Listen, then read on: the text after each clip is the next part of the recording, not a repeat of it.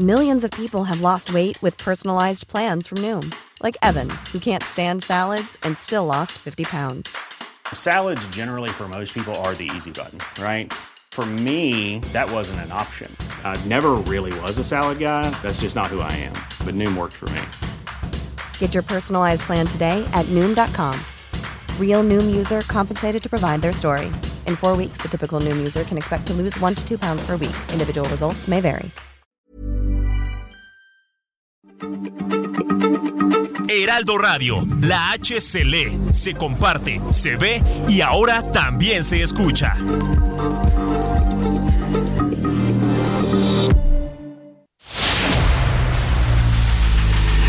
El dedo en la llaga.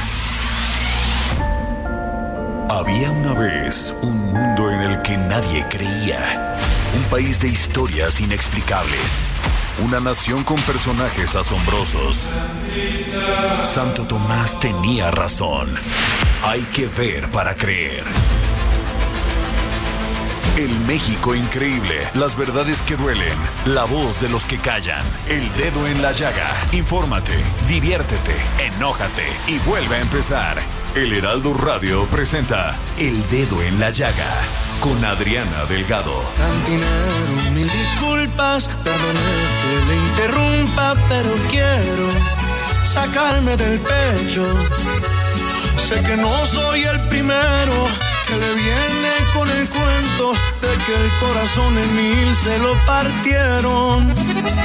Hablemos de la culpable que hizo algo imperdonable, esa que duerme tranquila después de tantas mentiras. ¿Cómo fue capaz de decir que me amaba y cambiarme por otro como si nada?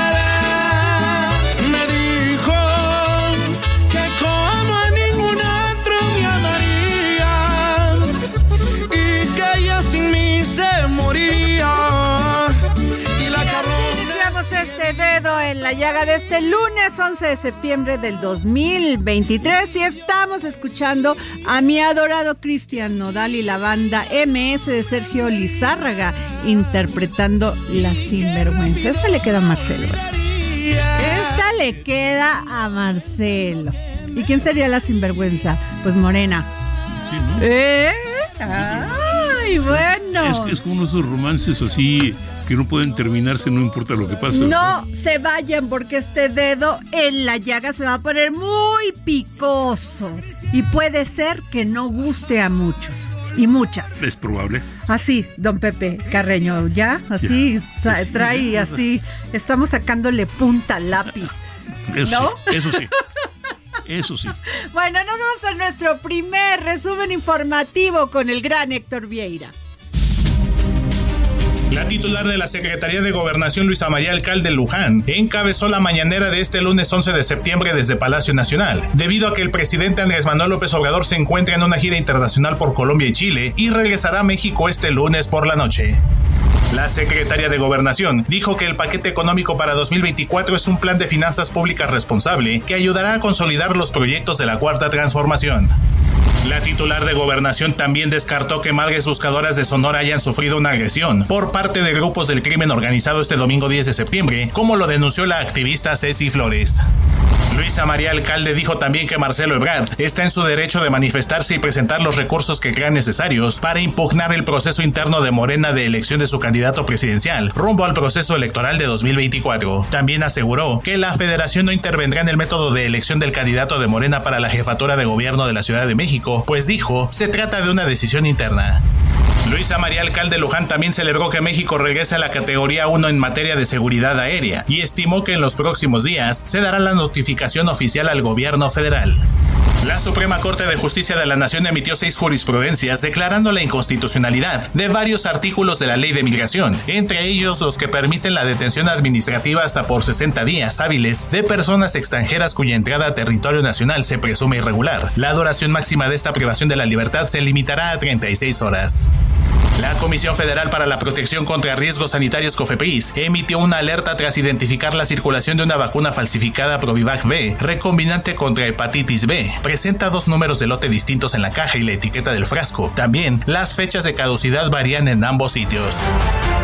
Y regresamos aquí al dedo en la llaga, son las 3 de la tarde con 4 minutos. Yo soy Adriana Delgado y estoy acompañada en esta mesa del dedo en la llaga por don Pepe Carreño. Gracias, Adriana. Estamos así con el dedito para poner el dedo en la llaga. Pero antes, don Pepe Carreño, antes de hablar de estos conflictos al interior del partido, yo creo que uno de la, una de las secretarias que tuvo logros en este eh, del 2019 al 2022, hay que decirlo, y además calladito, el secretario de Agricultura, Víctor Villalobos Arámbula, secretario de Agricultura y Desarrollo Rural. Secretario, ¿cómo está? Hola Adriana, qué gusto. El gusto es mío, yo ya, ya lo extrañábamos. Ya lo extrañábamos. Bueno, aquí estaremos siempre a la orden, siempre a la disposición. A ver, secretario, los principales logros de la Secretaría de Agricultura. Producción de alimentos, exportaciones agropecuarias, seguridad alimentaria, eh, dentro de muchos otros. Y el tema que, bueno, pues sí le tengo que preguntar, pero yo eh, le pediría que usted empezara. Bueno, pues te agradezco mucho. Nuevamente un saludo a ti, a tu auditorio y comentarte que este año, gracias al esfuerzo, yo diría mancomunado, pues de todos, pero fundamentalmente de los productores, este año vamos a rebasar los 300 millones de toneladas de alimentos.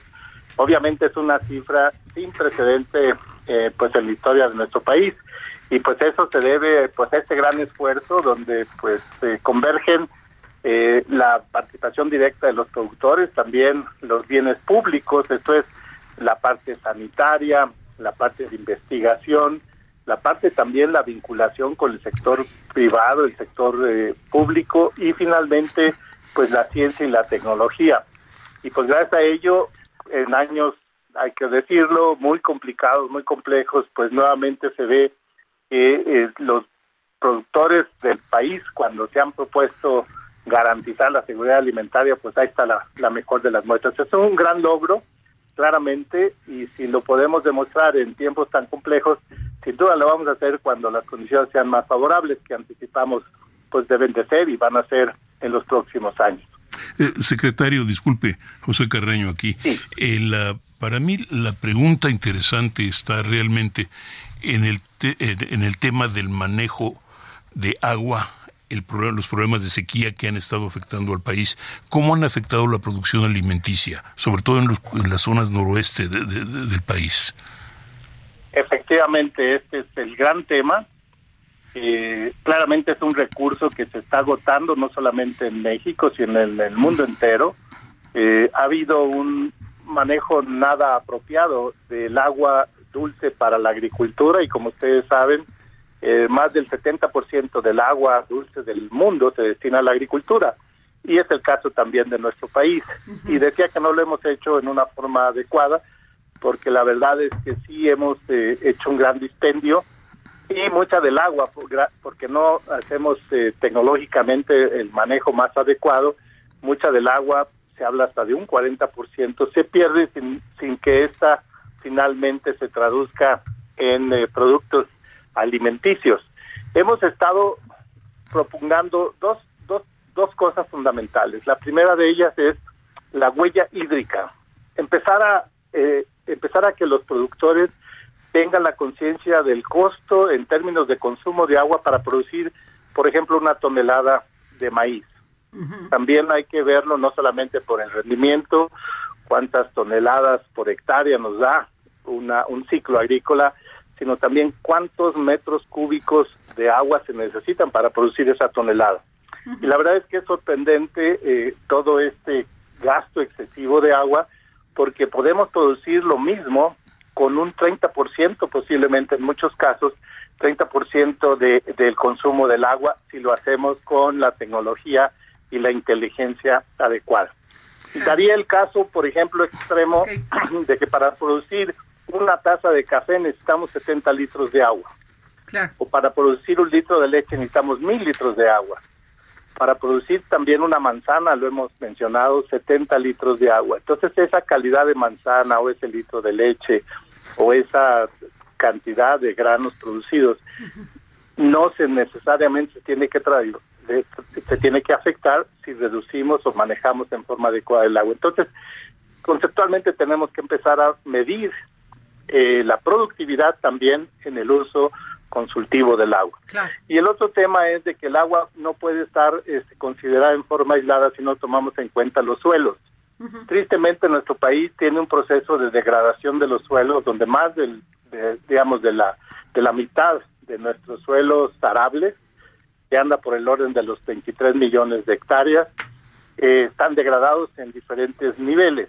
Necesitamos reconocer la necesidad de hacer suelos vivos, necesitamos hacer un adecuado manejo del suelo, porque a la postre eh, el, el suelo es un receptor y el suelo nos ayuda a secuestrar el CO2 que de otra forma se va a la atmósfera cuando lo manejamos adecuadamente. Entonces, no es parte del problema, sino es en realidad parte de la solución si suelo y agua se manejan en forma adecuada y la verdad es que si esto ocurre vamos a poder garantizar pues el incremento de la productividad que todos estamos eh, trabajando en pos de que esto efectivamente se dé. Secretario, eh, ya inició este panel contra México por el tema del maíz transgénico.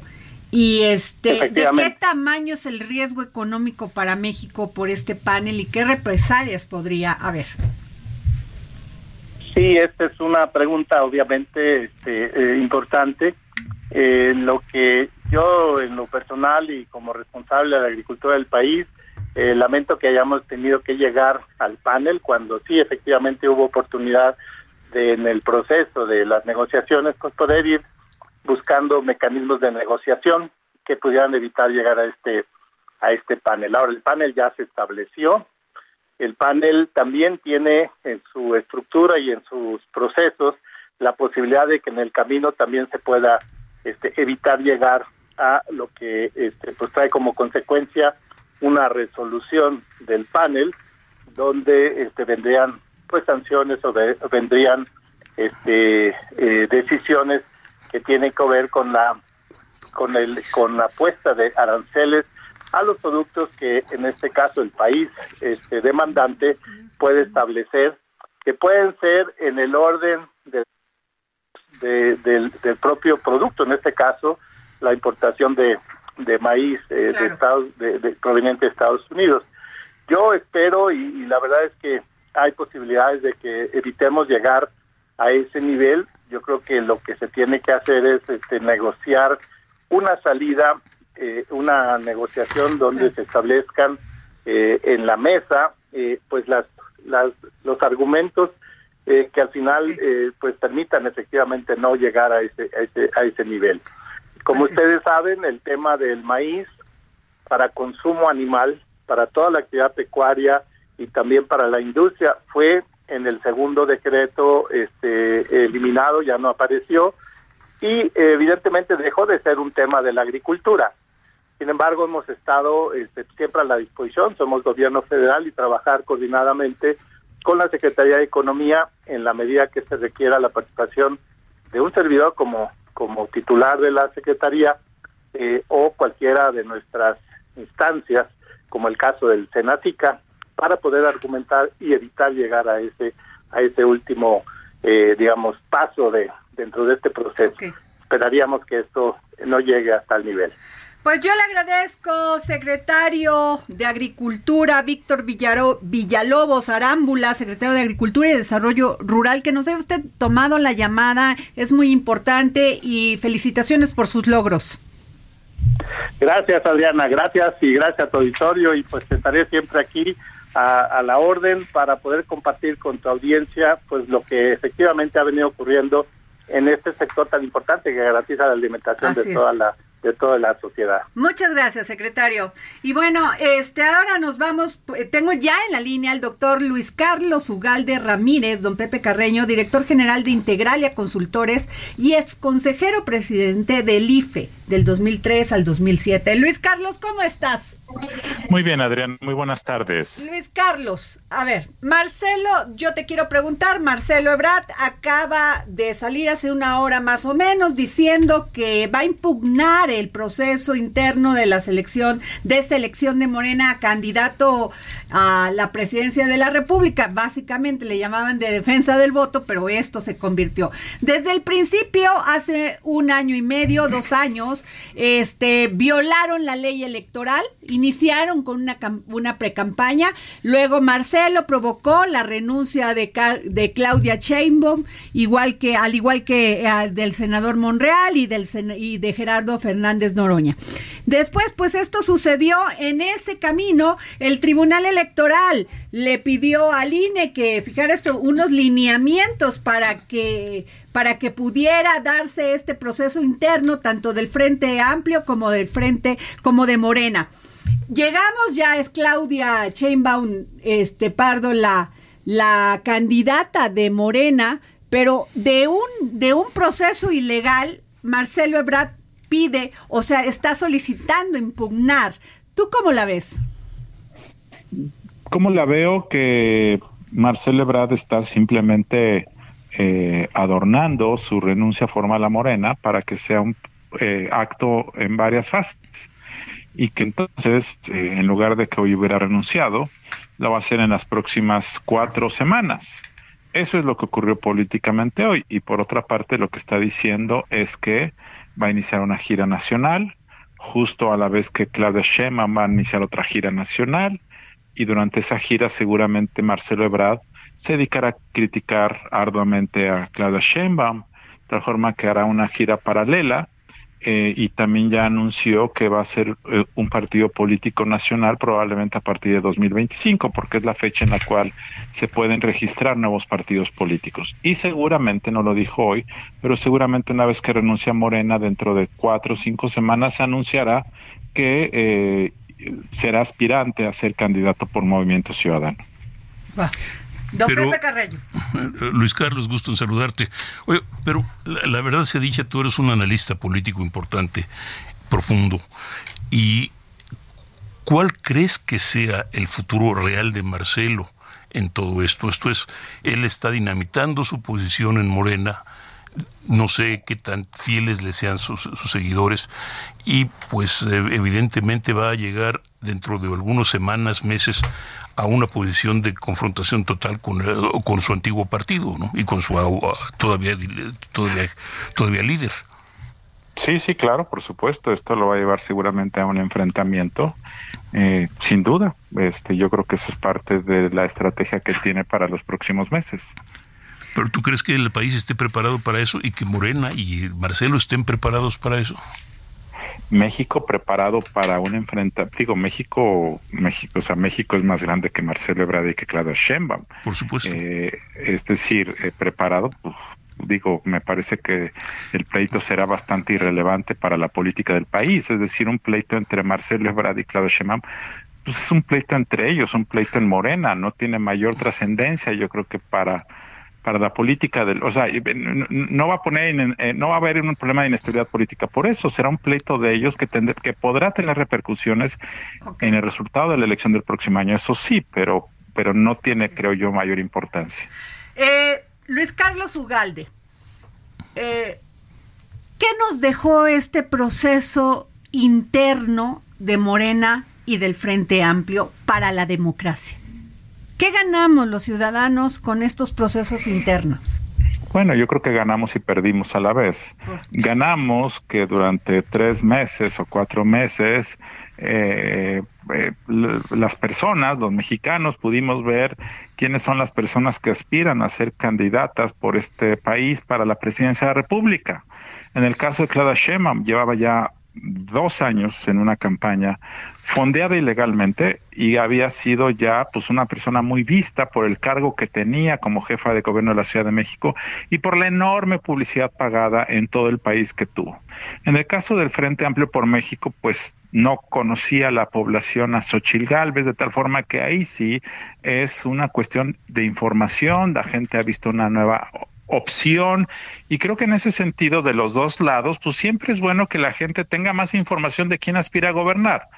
El aspecto malo en ambos lados, pues es que se violó la ley. Es una ley, por cierto, antinatura, que va en contra de la naturaleza de la política, pero es la ley. Y ambas partes, con la anuencia del Tribunal Electoral, pues la violaron. El Tribunal Electoral legalizó esto a través de un acuerdo que aprobaron, pero finalmente se trata de una tergiversación del modelo que tenemos, que yo creo que se debe cambiar. Justo lo que acaba de pasar nos dice que es un modelo totalmente anticuado. Bueno, anticuado como sea, sigue siendo de alguna forma el marco de referencia y lo que estamos viendo es que en alguna medida ese marco de referencia no solo quedó desbordado o rebasado por la por la realidad sino que además no hay nada para reemplazarlo Sí, totalmente de acuerdo. Eh, lo que habrá para reemplazarlo pues será hasta 2025, 2026, cuando ojalá hubiese una buena reforma electoral. Mientras tanto, vamos a navegar con violaciones constantes a la ley. Ese será uno de los mayores riesgos de los próximos nueve meses. Este, y en ese tono eh, estaremos navegando de cara a la elección. Y entre más cerrada sea esa elección, y no sabemos si va a ser abierta o cerrada, yo tengo a pensar que será una elección competida, eh, esos riesgos van a ser mucho mayores. Luis Carlos, ¿tiene oportunidad Marcelo de inscribirse porque las precampañas inician el 4 de noviembre? ¿Podría tomar esa decisión, inscribirse como en la en la precampaña?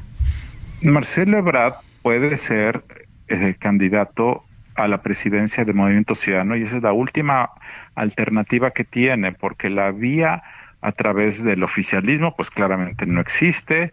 La vía a través del Frente Amplio por México, pues claramente no existe. La vía independiente tampoco existe porque el viernes pasado, último, día, para que pudiera notificar su intención de ser candidato por esa vía, no lo hizo. que el MC es la única opción. Ahora, puede serlo, pues tiene hasta febrero para hacerlo. De hecho, el registro de candidatos a la presidencia ocurre hasta la primera quincena de febrero. Claro. Noviembre y diciembre son las campañas, pero bueno, se nos está cortando con, con, Luis Carlos Ugalde. Ojalá lo podamos volver a tener porque le quiero este, preguntar sobre la responsabilidad del presidente en, en todo esto. Uy, Luis Carlos, eh, ya casi no te escuchamos lo último, pero quisiera preguntarte antes de que llegue la guillotina. ¿Cuál es la responsabilidad del presidente Andrés Manuel López Obrador? Yo creo que como ciudadana que nos entregue elecciones limpias y pacíficas. ¿Tú cómo la ves? Luis Carlos se nos volvió a cortar, caray. Esa es una aspiración verdaderamente interesante, pero el... Eh, la, verdad es que sin haber un punto de referencia legal, autoridades legales que realmente estén que no estén rebasadas por las realidades, va a ser va a ser muy difícil claro va a ser muy difícil. En un caso hipotético que ganara el Frente Amplio, don Pepe, este, ¿se va a respetar la... Eh, eh, esa, es una de las grandes preguntas. O sea, es, el tema si, si el, triunfo de Andrés Manuel lo respetó Enrique Peña. Ahora, pero hay que decir que fue... que fue bastante hay que decir que fue bastante amplio bueno estoy de acuerdo pero pero, el tema es que la responsabilidad del presidente como hombre de estado es entregarnos un país le, recuerdo que le, recuerdo que hubo dos, dos elecciones en que la, a, ver, Luis Carlos te, te, preguntaba este cuál es la responsabilidad del presidente yo creo que entregarnos elecciones limpias y pacíficas. Tú crees que puedas se pueda hacer esto no, López Obrador está incapacitado para poder cumplir la ley en aras de que la democracia funcione sin la intervención de los poderes públicos. Y lo digo porque lo hemos visto durante cinco años y queda claro que tiene un problema de incontinencia que le impide cumplir la obligación constitucional de ser neutral. Eso no lo va a cumplir, así es que López Obrador desafortunadamente será un riesgo a la elección porque para él sobre la ley y la constitución está garantizar que gana Morena en 2024 y si no gana, rechazará el resultado, eh, cueste lo que cueste. Luis Carlos, ¿y la gobernabilidad? creo que estará en riesgo. Creo que el hecho de que López Obrador sepamos que rechazaría un resultado que no le favorece significa que estaremos en un problema de gobernabilidad eventual. Es decir, si gana Morena, pues todo mundo feliz del lado del gobierno. Pero si no gana Morena, va a haber un problema de gobernabilidad serio en México. Eh, y ese es un problema muy grave para el futuro del país en caso de que eso ocurra. Hoy los números sugieren que Morena puede ganar más fácilmente, pero eso puede cambiar en los próximos meses. Así es, don Pepe. Yo confieso que esto me, me, me hace pensar desagradablemente en Donald Trump y sus, y sus reclamos de, elecciones arregladas. La única diferencia es que nuestro aparato, nuestra digamos, nuestros sistemas de gobierno son un poquito menos ah, sólidos que los americanos. Pues muchas gracias, Luis Carlos. Te agradecemos, Luis Carlos Ugalde. Gracias. El, gusto es mío. Buenas tardes. Pues así fue. Nos vamos a una pausa y regresamos. mil disculpas, que le interrumpa, pero quiero. Sigue a Adriana Delgado en su cuenta de Twitter arroba Adri Delgado Ruiz. Además, te invitamos a enviar tus opiniones y comentarios en texto o por mensaje de audio a través de WhatsApp al 55 2544 3334. Y si quieres escuchar El Dedo en la Llaga de El Heraldo Radio, en cualquier momento y donde quiera que te encuentres, descarga el podcast disponible en Spotify y iTunes.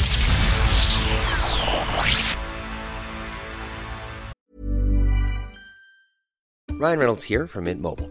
With the price of just about everything going up during inflation, we thought we'd bring our prices down.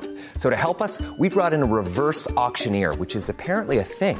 Mint Mobile unlimited premium wireless. Ready to get 30, 30, bit to get 30, bit to get 20, 20, 20, bit to get 20, 20, bit to get 15, 15, 15, 15 just 15 bucks a month. So, Give it a try at mintmobile.com/switch. slash $45 up front for 3 months plus taxes and fees. Promo for new customers for limited time. Unlimited more than 40 gigabytes per month slows. Full terms at mintmobile.com.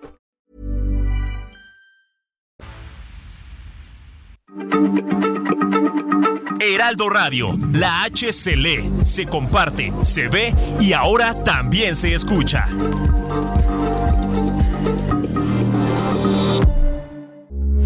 Heraldo Radio, con la H que sí suena y ahora también se escucha. Sigue a Adriana Delgado en su cuenta de Twitter en arroba Adri Delgado Ruiz. Y envíanos tus comentarios vía WhatsApp al 55 25 44 33 34 o 55 25 02 21 04. Regresamos aquí al dedo en la llaga eh, y déjenme decirles que un tribunal federal solicitó a un juez de control de la Ciudad de México que dicte la liberación de Uriel Carmona Gándara, fiscal de justicia de Morelos, señalado por el probable delito de encubrimiento por favorecimiento en el caso de Ariagna Fernanda. Sin embargo, dice la Fiscalía de la Ciudad de México que no, no hay negociación y que este en tanto la Fiscalía General de Justicia de la Ciudad de México informó que el fiscal permanecerá interno ya que la resolución judicial a la que se hace alusión fue dictada el viernes pasado y está relacionado al segundo proceso penal que se sigue en su contra. Así que Uriel Carmona se queda en la cárcel, don Pepe Carreño. Y nos vamos a nuestro segundo resumen informativo del dedo en la llaga. Un grupo de jóvenes propinó una golpiza a un muchacho la madrugada de este viernes en la zona de la Estrella de Puebla, según quedó grabado en un video que se viralizó en redes sociales y que la Fiscalía General del Estado ya investiga. La asamblea comunal que pobladores del municipio de Aquiles, Michoacán, iban a llevar a cabo para elegir a sus autoridades tradicionales se suspendió por amenazas a seguidores del ex líder Antonio Díaz Valencia, desaparecido junto con el abogado Arturo Lagunes el pasado 15 de enero por un grupo minoritario encabezado por Carlos Ramírez, el Cuije, que busca controlar los ingresos millonarios que se obtienen por la renta de la mina de hierro a la empresa Ternium, ubicada en un predio de Aquila. El colectivo Madres Buscadoras de Sonora denunció que un grupo fue recibido a balazos en un punto de búsqueda ubicado en el sur de Hermosillo, en Sonora. A través de redes sociales, la organización explicó que gracias al apoyo de las autoridades, lograron salir rápidamente del lugar y lograron mantenerse a salvo. Sin embargo, lamentaron el hecho y advirtieron que ellas no buscan ni culpables ni justicia, sino traer a sus seres queridos a casa, razón por la que pidieron mayor seguridad al gobernador Alfonso Durazo. El fiscal regional de la zona sur de Tierra Caliente en Guerrero, Víctor Manuel Salas Cuadras, fue localizado sin vida unas horas después de que fuera privado de la libertad por un grupo de hombres armados afuera de su domicilio particular en la cabecera municipal de Coyuca de Catalán. El envejecimiento poblacional que se anticipa para las siguientes décadas y por ende el gasto creciente en pensiones y rubros como en el de salud y protección social representan un reto creciente en el ámbito económico y fiscal, reconoció la Secretaría de Hacienda y Crédito Público por lo que admitió más presión al gasto por pensiones de hasta un 22%.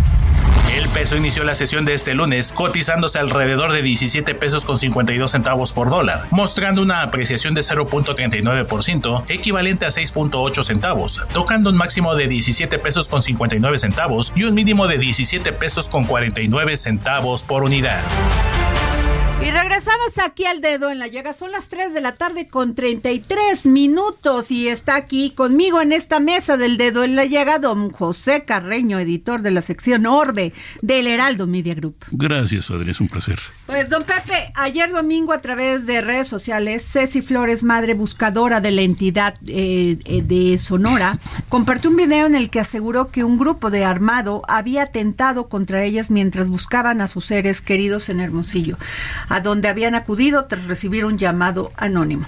Tengo en la línea a Cintia Marixa Gutiérrez Medina, integrante del colectivo de guerreras buscadoras Guaymas Empalme en Sonora, porque la, la secretaria de Gobernación el día de hoy pues descartó la agresión al colectivo y dijo que no se reportan esas agresiones y que sí hubieron algunos tiros hacia arriba, pero que no era una agresión. No, que no es una agresión y que pues este, pues que no hay que tomarlo tan en serio, ¿no? Hombre. ¿Cómo ve? Pues, bueno, hombre. Cintia, muy buenas tardes. Buenas tardes, gracias por su espacio y gracias al público que pues nos atiende a los llamados y sobre todo la, la, el, el público, perdón, que que nos escucha y ve nuestra labor que hacemos y, y, decimos, aquí en el estado de Sonora hay 14 colectivos, que de esos 14 colectivos nada más a uno siempre dicen que pues reciben amenazas, que, que pues tienen esos incidentes que dicen que ocurrieron. Estuvimos platicando con otras compañeras desde ayer que supimos esta noticia y con las autoridades, porque como sí vivimos, como en muchos estados, mucha violencia aquí, pero gracias a Dios, a nosotros hasta el momento, yo llevo seis años de búsqueda, en estos seis años de búsqueda nunca nos ha pasado estos hechos que dice la señora, pues que, a, que ella le han pasado. Le digo, como vuelvo a decir, gracias a Dios, no hemos recibido los 14 colectivos ni disparos al aire, ni amenazas, ni nada. Sí trabajamos muy inquietas por la ola de violencia que se está viviendo y más sobre todo que hay más desaparecidos cada vez más. Ahorita, de hecho, en el municipio de aquí de Guaymas y Empalme, llevamos 40 desaparecidos, entre ellos ya alrededor 19 mujeres jovencitas del 2 de julio a la fecha nada más de este año. Híjole, pues este, eh, qué lamentable porque, porque efectivamente la secretaria de Gobernación dice que sí existieron estos balazos, pero que fueron al aire eh, eh, y que fue en el lugar donde estaba esta persona, doña Ceci Flores. Usted me dice que no es así. No, tenemos entendido porque claro que nos inquieta a todos porque como pues la labor que nosotros hacemos no es fácil y seguro, preguntamos y nos dicen mm, de hecho las autoridades que estuvieron ahí que se oyó bastante lejos, sí se oyeron las detonaciones pero muy lejos y fue en otra parte. Cree que fue, fue en otro tema, otro caso, otra situación? Así es, sí, porque nos ha tocado muchas veces que nosotros andamos en búsqueda y de lejos se oye, claro. pero gracias a Dios seguimos trabajando y en ningún momento nos nos ha ocurrido nada, gracias Vamos a Dios a por estar el muy momento. pendiente para que no se para que no ocurra el caso de yo- doña Teresa Mallegal, de María del Carmen Vázquez, de Blanca Esmeralda Gallardo y de otras mujeres madres buscadoras que han sido asesinadas, don doña Cintia.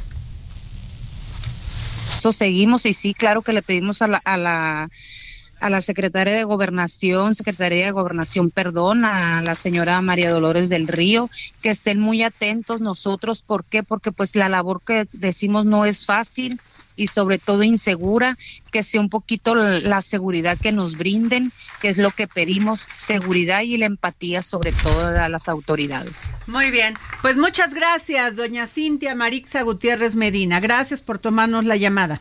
Gracias, buen día. Bueno, pues este, ahí está la opinión de doña Cintia, que también eh, tiene, este, es integrante de un colectivo y este y nos dice eso. Hay que estar muy pendiente. Bueno, la, otra cara de la moneda es que si yo fuera parte de ese colectivo también estaría muy nervioso, francamente. La verdad, pobres mujeres, don Totalmente. Pepe. Y este, no quiero revictimizarlas, pero ha sido terrible, terrible eh, la in- insensibilidad del gobierno federal y de los gobiernos estatales. Eso es, eso es brutal. O sea, porque es terrible, don Pepe, que, que busques a tu hijo y que lo único que quieras es un pedazo de tela o un pedazo de algo que llevaba el día que lo viste por última vez. Mire, do- do- mire, mire, Adri, yo recuerdo como corresponsal en Washington hace 20, hace 30 años, a principios de los 90, me tocó asistir a una manifestación de un grupo que se llamaba Mujeres de Negro.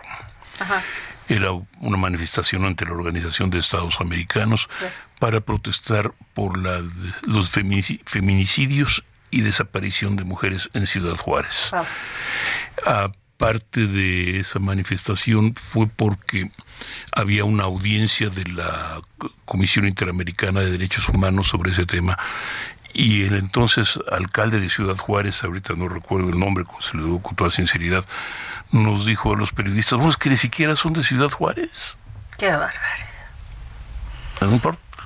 Terrible, terrible, don Pepe. Hemos tenido que batallar las mujeres con este tema de insensibilidad, pero además en este caso de crueldad, porque además, eh, además buscan a sus hijos y las matan. Bueno, eh, nos vamos con Jesús Lemus, compañero nuestro del Heraldo Media Group en Puebla, sobre pues ocho sujetos dan una golpiza a un joven y le fracturan el rostro. Pero lo que me llamó la atención, don Pepe, de una universidad muy fifi, fifi, como dice el presidente, estos jóvenes con una crueldad, con una bestialidad le propinan esta golpiza, pero además muchos contra él. Fueron O sea, seis fue ocho, de un ¿no? odio terrible. Nos vamos con Jesús Lemos. ¿Qué tal, Adriana? Muy buenas tardes. Buenas tardes a todo el auditorio. Comentarles que ya en las últimas horas la Fiscalía General del Estado de Puebla confirmó que Ernesto Calderón, Neto Calderón, como le dicen sus amigos, ya se encuentra en su domicilio y fuera de peligro luego de que en las últimas horas, con base en datos de los propios familiares, daban a conocer que este joven se encontraba grave por los diversos golpes que recibió en la cara, entre ellas varias patadas que le fracturaron el rostro y que provocaron que tuviera el riesgo de perder un ojo. Y es importante destacar que con base en los datos oficiales que se tienen, son al menos ocho sujetos quienes de manera violenta lo golpean a raíz de una pequeña riña que hubo al interior de un bar en la zona identificada como la isla de Angelópolis. Esto entre los límites de Puebla Capital y San Andrés Cholula. Ahí, dentro de ese bar, Neto reclamó porque a él y a una de sus amigas les habían aventado una cerveza. El calor de pues este debate, de esta pelea eh, subió de nivel, que por eso se salieron a las afueras de estas instalaciones. Y cerca de la conocida estrella de Puebla fue ahí donde lamentablemente se registró esta fuerte golpiza. Hasta ahora se tienen identificado que son ocho alumnos de la Universidad Anáhuac y ya pues prácticamente la misma institución educativa ya fijó un posicionamiento en el sentido, dos sentidos para ser más específicos. El primero de ellos, que pues dejan en claro que este tema ocurrió en un fin de semana y fuera de la institución educativa. Pero eso no implica que van a pues a tolerar este tipo de acciones, que se van a aplicar algunas medidas reglamentarias. prácticamente que los alumnos sean expulsados. Hasta ahora ya también el propio gobernador del estado, Sergio Salomón Céspedes Peregrina, condenó el hecho y aclaró que este violento ataque en contra de Neto Calderón no habrá de quedar impune aquí en el estado de Puebla. Muchas gracias, Jesús. Y tenemos en la línea a Coral Zabaleta, abogada del joven que fue agredido en Puebla, Neto Calderón. ¿Cómo está, este licenciada? Hola, buenas tardes, a sus órdenes. Me imagino que ya hay denuncias, ¿es así? Sí, efectivamente, sí, ya se presentó la denuncia correspondiente ante la Fiscalía General del Estado para que los hechos que bueno ya conocen ustedes no queden impunes y sobre todo que los responsables eh, pues ahora sí que, que, se haga justicia no en favor de, de, de mi cliente.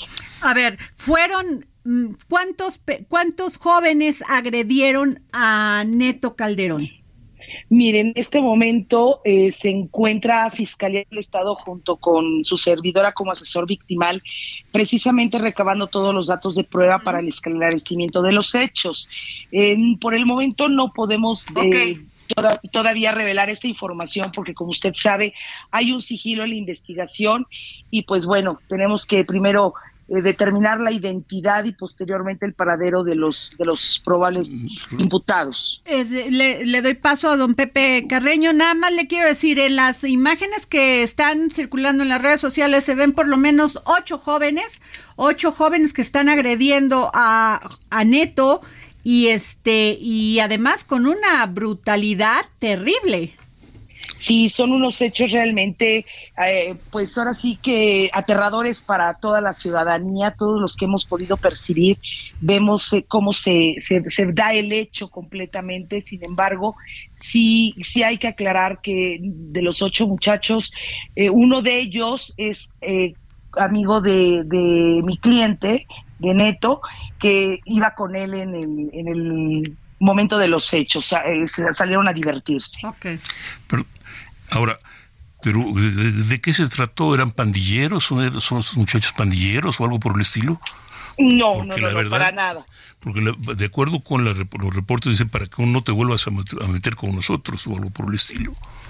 Efectivamente, pero mire, desafortunadamente por, e, en este momento no puedo todavía este, hablar al respecto por, por respeto a, los derechos eh, constitucionales de las partes sin embargo, esperamos a la brevedad que la Fiscalía y el Gobierno del Estado de Puebla puedan dar a conocer los avances que se tienen con la investigación. Coral Zabaleta, abogada de Neto Calderón, joven agredido en Puebla, ¿van a llegar hasta las últimas consecuencias?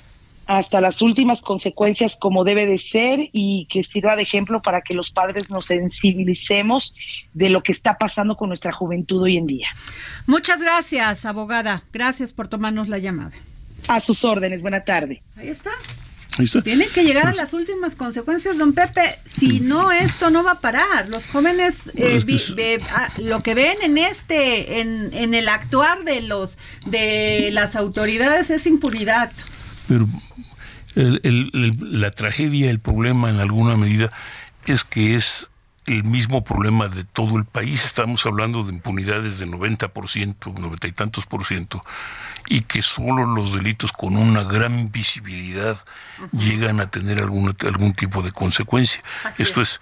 yo no tengo problema con que se exija castigo a los autores de la crueldad contra los animales, pero a veces me da la impresión de que en ese, en ese marco hay una omisión respecto a la crueldad con las personas. Así es. Terrible, don Pepe. Terrible.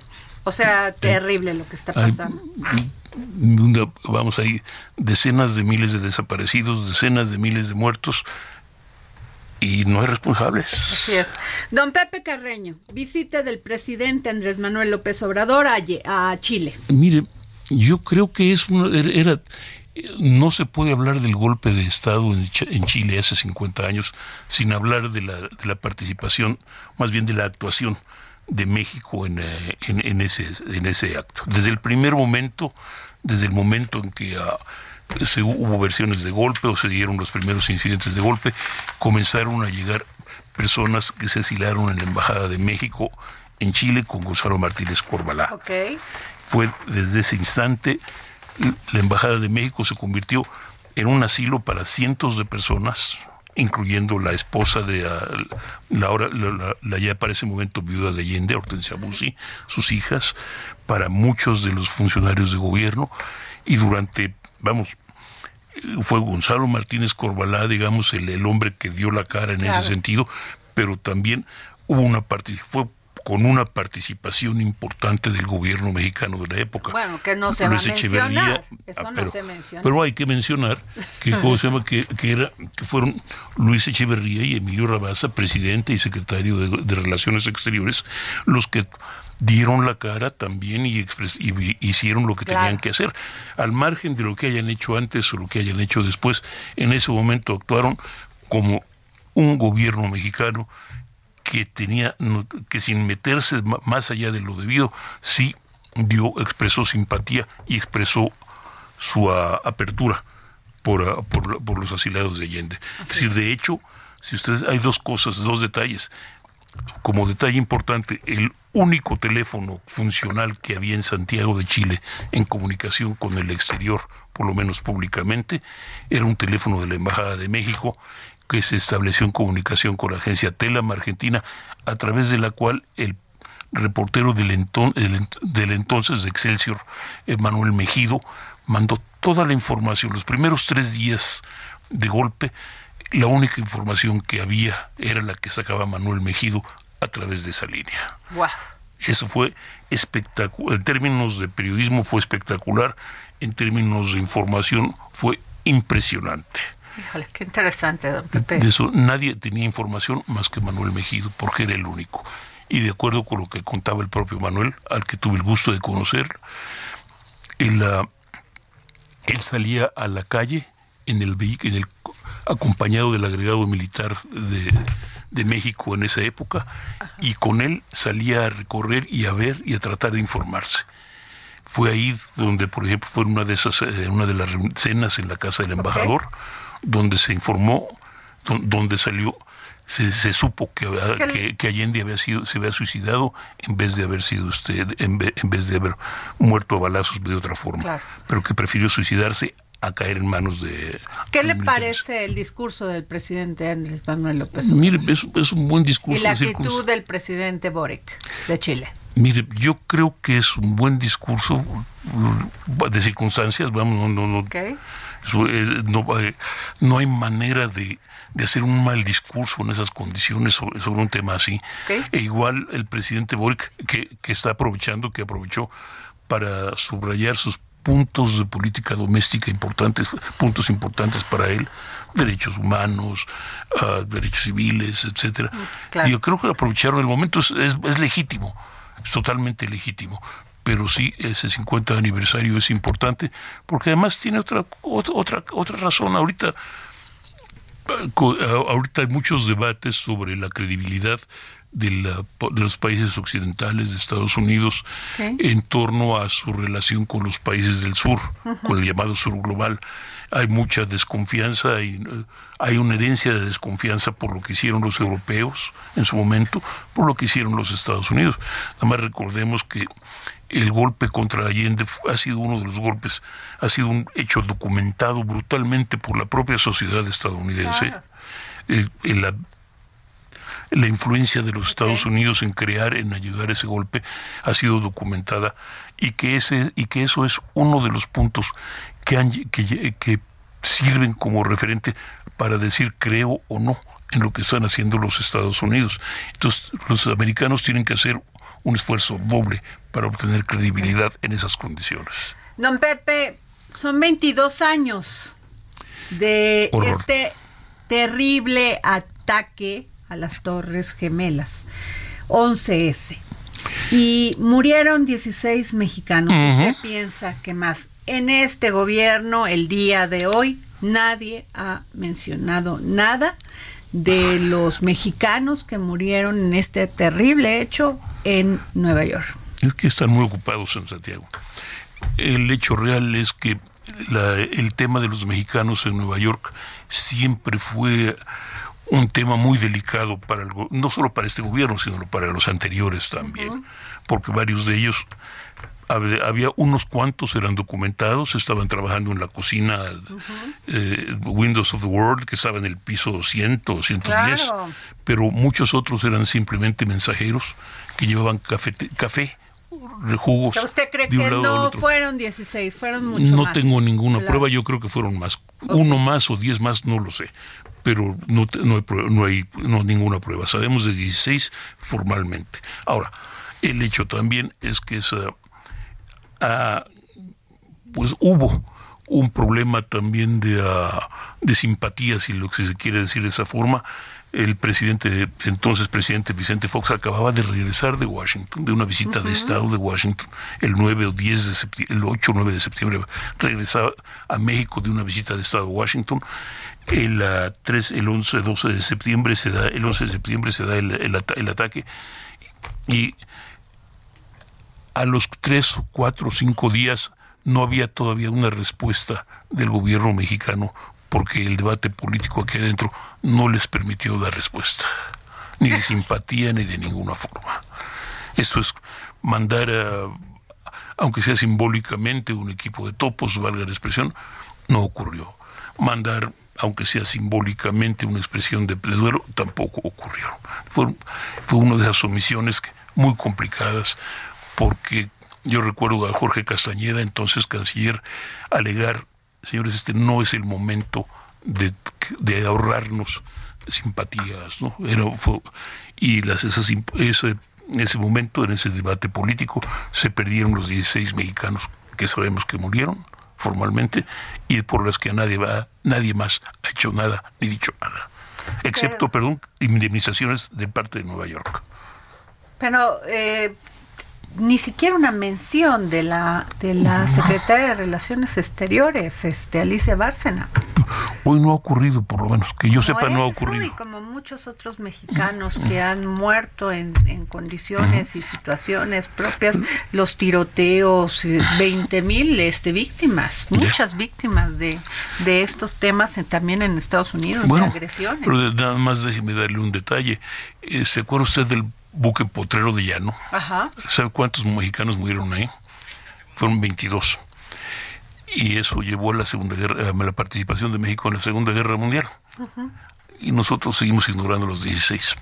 Qué barbaridad. Bueno, esto fue todo aquí en el dedo en la llaga. Gracias, don Pepe Carreño, por poner juntos el dedo en donde más duele, en la llaga. Nos vamos, nos escuchamos mañana. Hablemos de la culpable que hizo algo imperdonable, esa que duerme tranquila después de tantas mentiras. El Heraldo Radio presentó El Dedo en la Llaga con Adriana Delgado.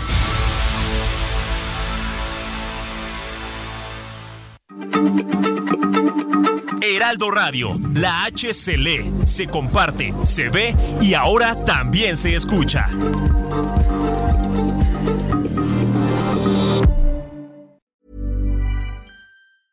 Even when we're on a budget, we still deserve nice things. Quince is a place to scoop up stunning high-end goods for 50 to 80% less than similar brands.